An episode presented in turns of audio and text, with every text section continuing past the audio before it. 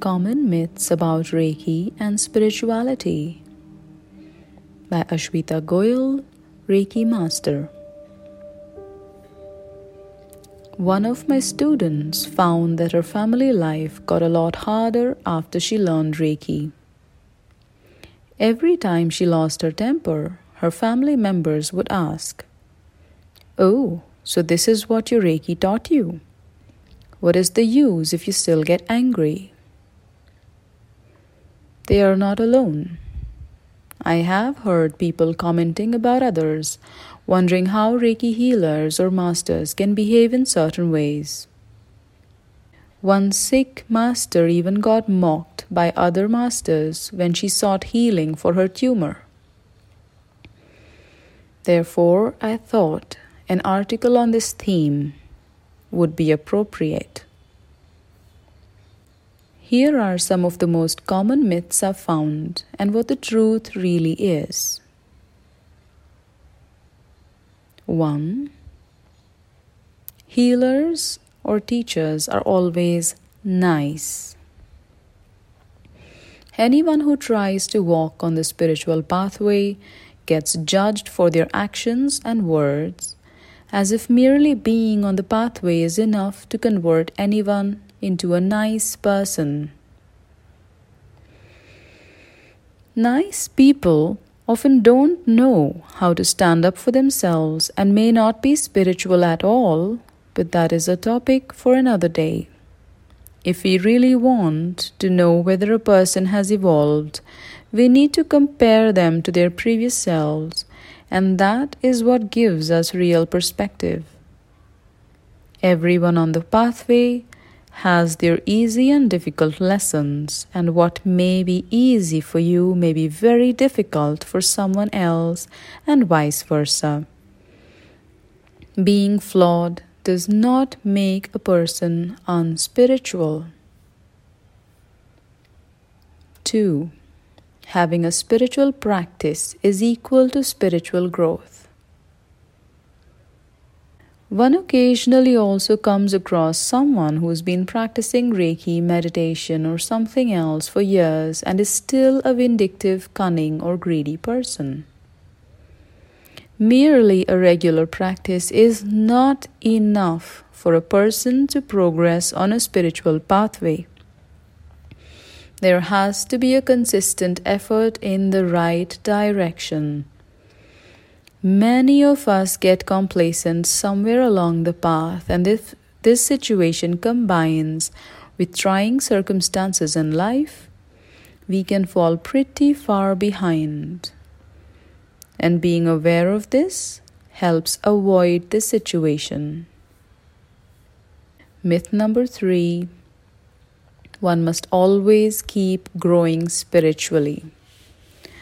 One of the saddest trends of our times is that of consumerism, and this affects those on the spiritual pathway too. While materialistic people chase after cars and houses, spiritual people can end up chasing retreats and workshops. The truth is, the real path is boring and tedious and after an initial phase of excitement, one enters a slow and dull phase. Look around. Nature progresses in waves too. This is completely natural, and we will make far more progress if we push through the boring phases of our journey instead of trying to fill that time with more and more new techniques we can compare the spiritual pathway with a relationship. Sticking to one means no more excitement and probably plenty of dull and boring moments. But switching from one relationship to another will just re- leave us repeating the same phase and we will not move into deeper relationship. Myth number 4 healers and teachers can never get sick. Healers are merely channels. Illness can happen to anybody. Reiki does improve the immune system and regular practice drastically reduces the occurrence of problems. But we need to compare before and after health to get the real picture. Also, if one has chosen big challenges for this lifetime, one can end up suppressing quite a bit in the process, making way for big diseases. Suffering can come to healers and teachers too. Reiki is not an insurance against pain or disease. Myth number five psychic abilities are a sign of spiritual progress. This is probably one of the biggest myths.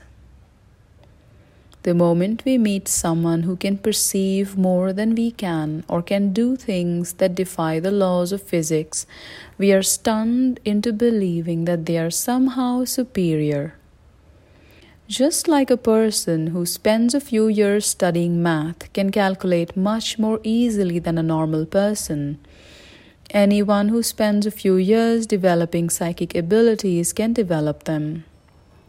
Just like math, it comes more easily and naturally to some and is harder for others. And just like math, being good at it is no indication that one is moving beyond the ultimate illusion. Lastly, just because a person is not as spiritual as you expected them to be does not mean they cannot help you, heal you, or take you to greater heights. We are a codependent society, and all of us play a role in each other's journey. Also, spirituality does not fit into a box, and it is very hard to assess the spiritual quotient of a person at face value. A person's actions and words rarely indicate how far they've traveled, but their level of awareness in every moment does, and that is something which is very hard to assess. A spiritual pathway does involve the dropping of one's belief systems. So, if we start by dropping our beliefs about spirituality and be open to people as we are, we start getting closer to seeing the truth.